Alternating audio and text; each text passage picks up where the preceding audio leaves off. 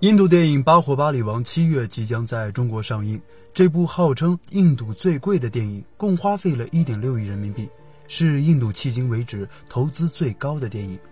而一点六亿的大部分都用在了特效上，无论是本片宏大的战争戏，还是各种华丽场景的堆砌，都堪称宝莱坞华丽风的登峰造极之作。王城的恢宏，战争场面的宏大，拍出了史诗般的感觉。大量的远景俯拍，千军万马奔腾的场景，有那么几个画面还真有《指环王》的即视感。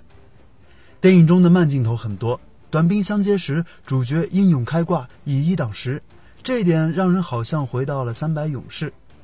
对比《勇敢的心》和《指环王》，在大场面上，这部电影虽然还有所不足，但宝莱坞不是好莱坞，工业水准在那里，本片做的已经算是合格了。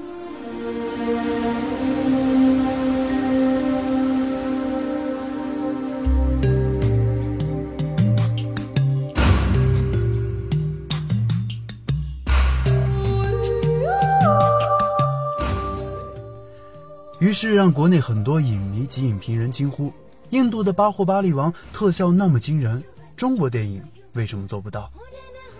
有人说啊，中国影星的片酬高，印度 IT 行业发达廉价，而且国内还需要一系列场地、安保、宣传等费用，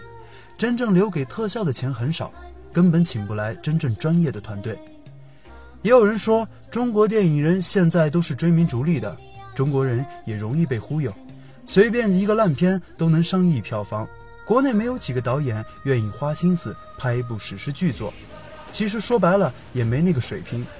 中国导演不懂 CJ，不懂特效。印度宝莱坞这几年在电影上下的功夫很大，虽然很多电影在剧情上有点瑕疵，但是人家的 CJ 特效没话说，不比老美差。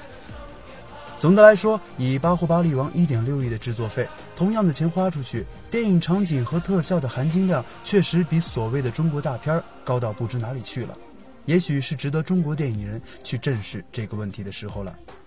但对于我们这样普通的影迷来说，也许还有一个问题更值得思考：我们到底靠什么去选择是否进影院看一部电影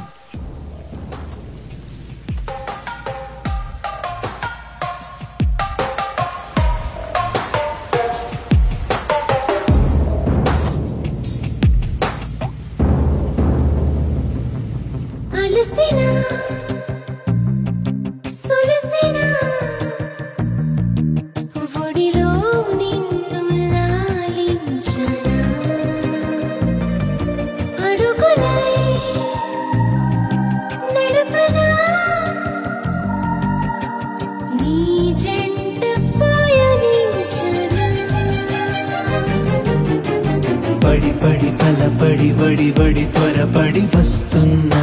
ఇదేమైనా సిగముడి విడిచిన శిఖరపు జల సిరిధారల్ని జటాజూటంలా కొని సవాలని